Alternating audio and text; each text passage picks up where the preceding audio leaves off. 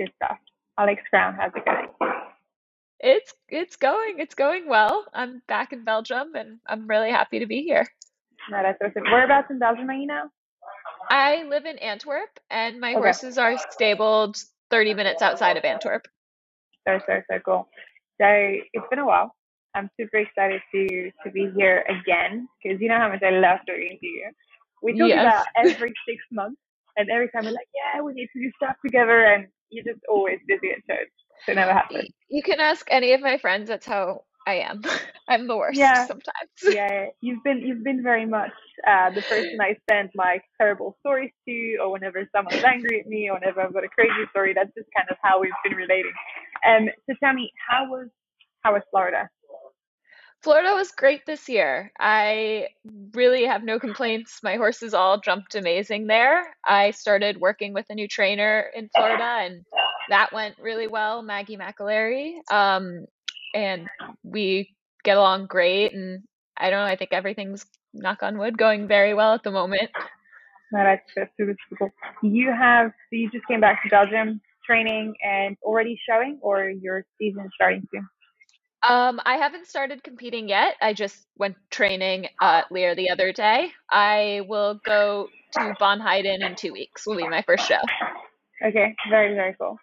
And I've been kind of stalking your Instagram, as you do, as I always do. Who doesn't stalk Alexandra Brown's Instagram? Um, and I saw recently that you had your first, well, your first official Alex Brown style. Um, I assume it was. Tell me about that. How did that go? Um, so I'm very excited about it. I bought Tika, the horse that was sold right before Florida, and I bought her as an investment, like my first investment horse. Um, and uh, she was adorable and everything. I don't know, it just kind of worked out very well. We, Maggie helped me get her sold, and so now she is in Ocala, I believe. And I'm very excited to see her future in the States and No, see where she goes in the sport. Very, very cool. I know this is something that we had previously discussed about. It's always been kind of your new ambition to start doing sales and to to look at horses. And I know how challenging it, it is, and you've seen it all. And how was the process? Uh, where did you find the mare? Like, kind of tell me a little bit about that. And then sending her to America, producing her as a sales horse is not the easiest. So how was that experience? Um, yeah, so my as we spoke before about, like my dream goal business idea is that I would love to have a few investment horses every year when I come to Florida that are horses that I can ride myself, but also are very commercial, which are one and the same. Like I'm a very small American girl and I'm not very strong, so I think that horses that suit me are really suitable for pretty much anyone. And and so I just want to bring safe, fun amateur horses to the States. And I've always wanted a Pinto as well. It's always been my dream. My first pony was a Pinto, and I've been chasing that ever since. Um, so I pretty much check out every single Pinto I see at the shows. And my friend actually saw her at a show and sent a video to me because again, everyone I tell everyone I want pintos, so everyone knows about this obsession. And we went and tried her, and it just kind of all fell into place right before I went to Florida. No, that, that's so exciting. We know how tricky it is to get an investment horse. Like, we, I mean, as you say, we've spoken about that before. The, the vet needs to be perfect. The operation needs to be perfect. Everything needs to be smooth. The price needs to be on point. Like, it is so, so, so, so hard to find the right horse when it comes to investing to then do a, a flip, as I like to call them, like to sell them, you know, perhaps for more money after being produced or better on the American market. And did you did you face any challenges or everything was super super smooth in terms of I, I'm sure it was kind of the fun in the million, wasn't it? It, I mean, there's always challenges. I think we had more challenges with bringing her over. Wellington's quarantines were completely filled. Um, the flights were really hard, so we kept having kind of one delay after another, trying to get her booked on a flight, trying to get her booked into a quarantine, and then we had a slight quarantine problem where the quarantine had to restart. Um, and it was so she had a very late to start to WEF, and that would be the biggest challenge, I'd say. We couldn't really get started with her until week eight. Um, but thankfully, she's a very cool little horse. She it was super brave and like once she kind of settled into the job, she I think she's going to be a little rocket for somebody. No, that's So, amazing. And what did you produce her over when you were in, in Wellington? Was it like what type of classes did she jump with you? Um, so I actually Maggie McAlary, my trainer, showed her, and she jumped her in the one meter twenty five classes, and then like I said, like we only had a few weeks with her, so I let Maggie kind of fast track the process, and she did a fantastic job with the horse. No, that's that's that's amazing. I I'm sure this is like the wish of so many people. Like the investment horse goes right. It's funny because like it's this thing where it either goes really really well and you've got this amazing story to share, or it totally goes wrong. And I think that a lot comes down to your capacity as a as a rider, as a buyer, to surround yourself by the right advisors and the right people. And it's it's so tricky because something that could work for one person could not work for someone else. And but I think that being a Pinto really does help because look at the It really amount of people that want these little jumping cows. There's a bunch of them. so many people walking around at the show with her. Everyone's pointing her out. People are like, "Oh my God, it's always been my dream." It's like, "Well, she's for sale." Um, it and I mean that's why I bought her because she was a Pinto. Like she jumped like a freak as well, but the color really really helps the situation. no, that's really cool. How many horses did you come back like with from Florida? How many do you have in the bar now? I came back with five, and I have one other mare that is still in the sport at the barn here. I had one other one here that we just decided to retire. He was here for the winter, Charlie. Um, so, but I have a good team. I have three for myself that I'm going to be competing in the next few weeks. And then um, one's coming back from injury, and then I have one that my boyfriend's going to start showing actually. No, that's really cool. Really, really, really cool.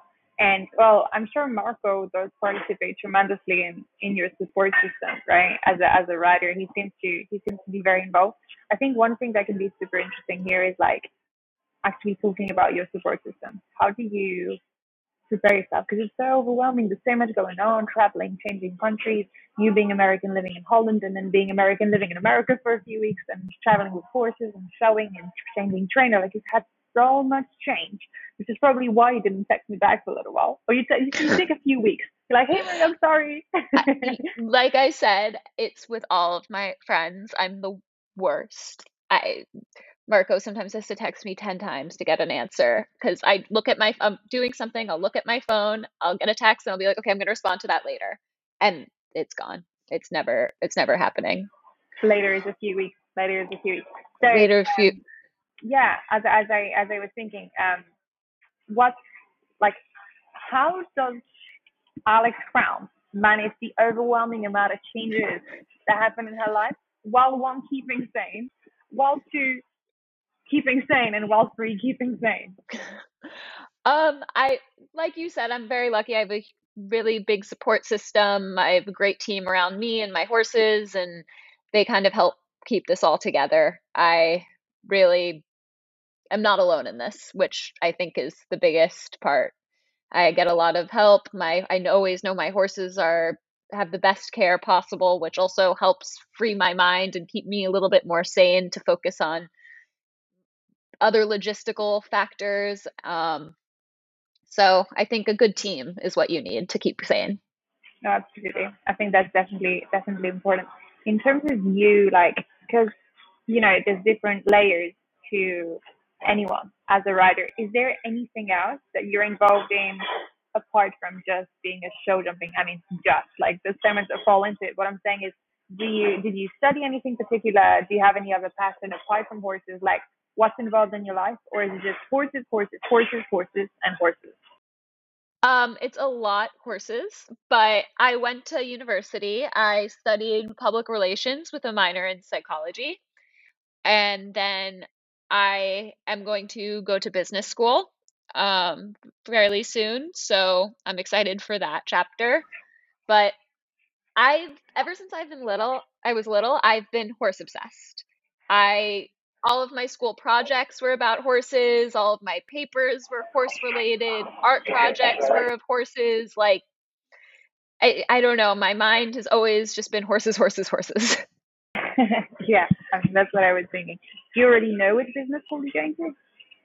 I would like to go to business school in Antwerp, the international business school here. No, that's that's very very cool. Uh, so that allows you to really keep the, the balance between shows Exactly, international exactly. internationally and and studying. And um, so of course sales is surely going to become a, a fairly interesting part of, of your life and your revenue stream in the future.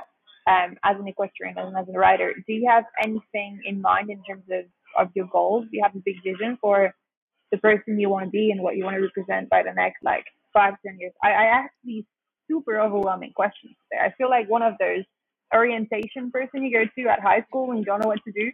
But, but Like, yeah, tell me about yourself. Tell um, me about yourself.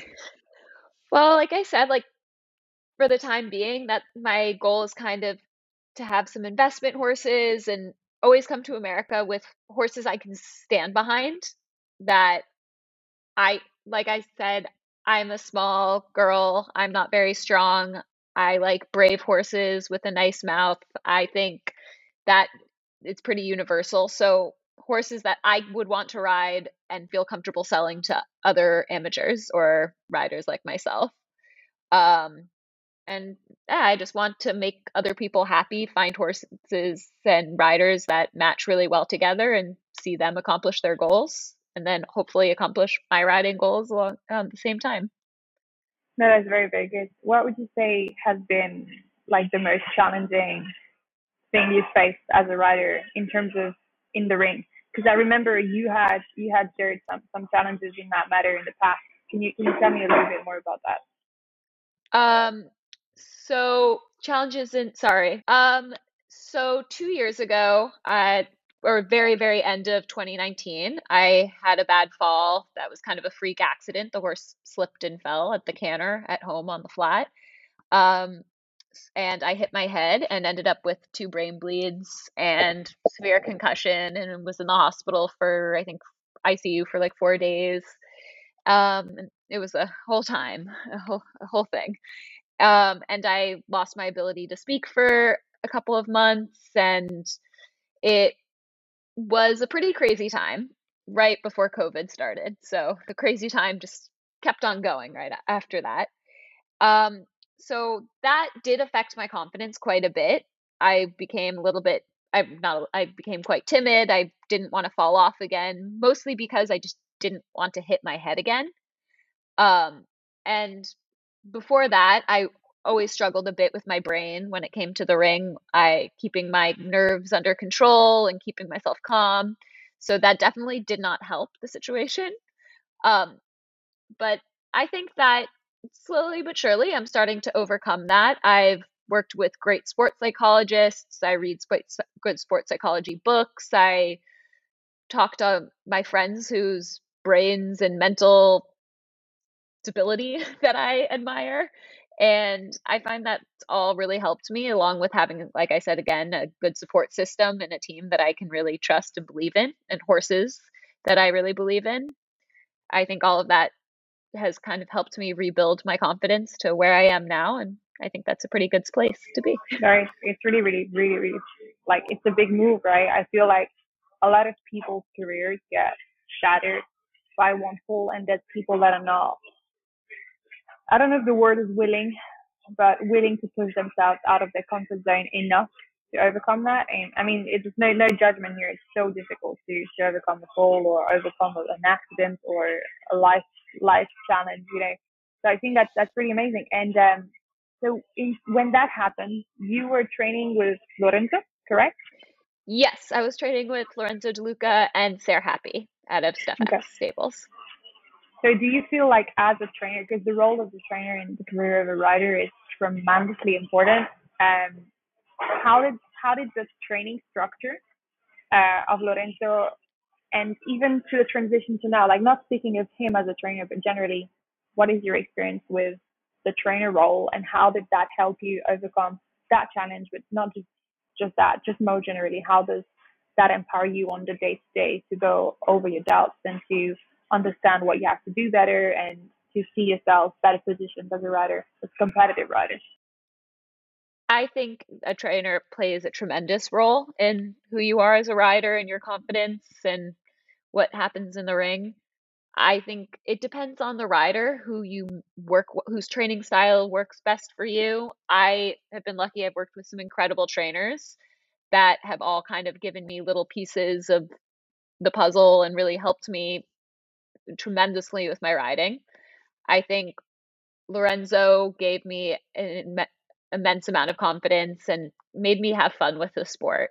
And of course, that was just an unfortunate accident that happened at home, but when I was coming back, he really made me have fun with it. And that gave me a lot of confidence. And now with Maggie, she also gives me a lot of confidence. She really reassures me. She makes sure that I feel prepared when I walk into the show ring. And I believe in myself, my plan, and my horse.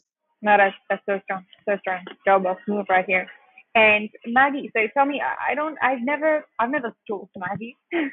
so she's based in Wellington, or she's based both in Wellington and America. Like, how is the training structured today? Because you're in Europe. So Maggie is American, but she has been working for Ben Maher for the past few years, um, helping to run his training program there. So she started off on her own, and the timing worked really well because I was also looking for my next step. And I'm lucky she bases part of the year in Florida and then part of the year in Antwerp. So it worked out very well for me. She's here now and she's going to go to shows with me over here. Definitely makes it easier.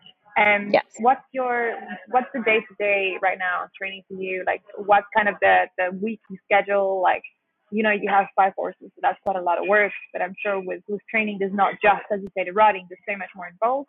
And how like what's going on, and how do you prepare for shows effectively?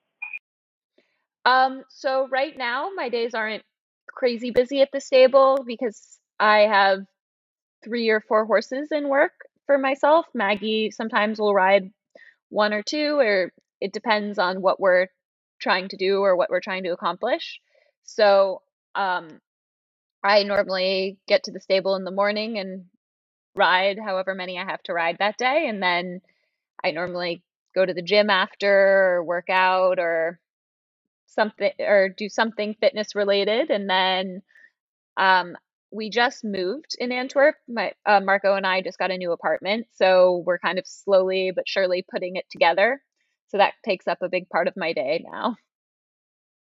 Yeah, I, I feel you. I also moved into a new apartment with my boyfriend a few days, well, not a few days ago, like two weeks ago now, and I became a house decorator. That's my new career. It's a lot. Yeah. It's it's it really is. a lot of work. It really, really is. And I feel like we also want to do so much to make it cozy and cute and sweet and fit our lifestyle. Like there's so much that falls into into it. Um, Alex, not because my AirPods are running out of battery, but because I wanted to keep this short and sweet so we can regularly do do episodes and uh, not take too much of your time.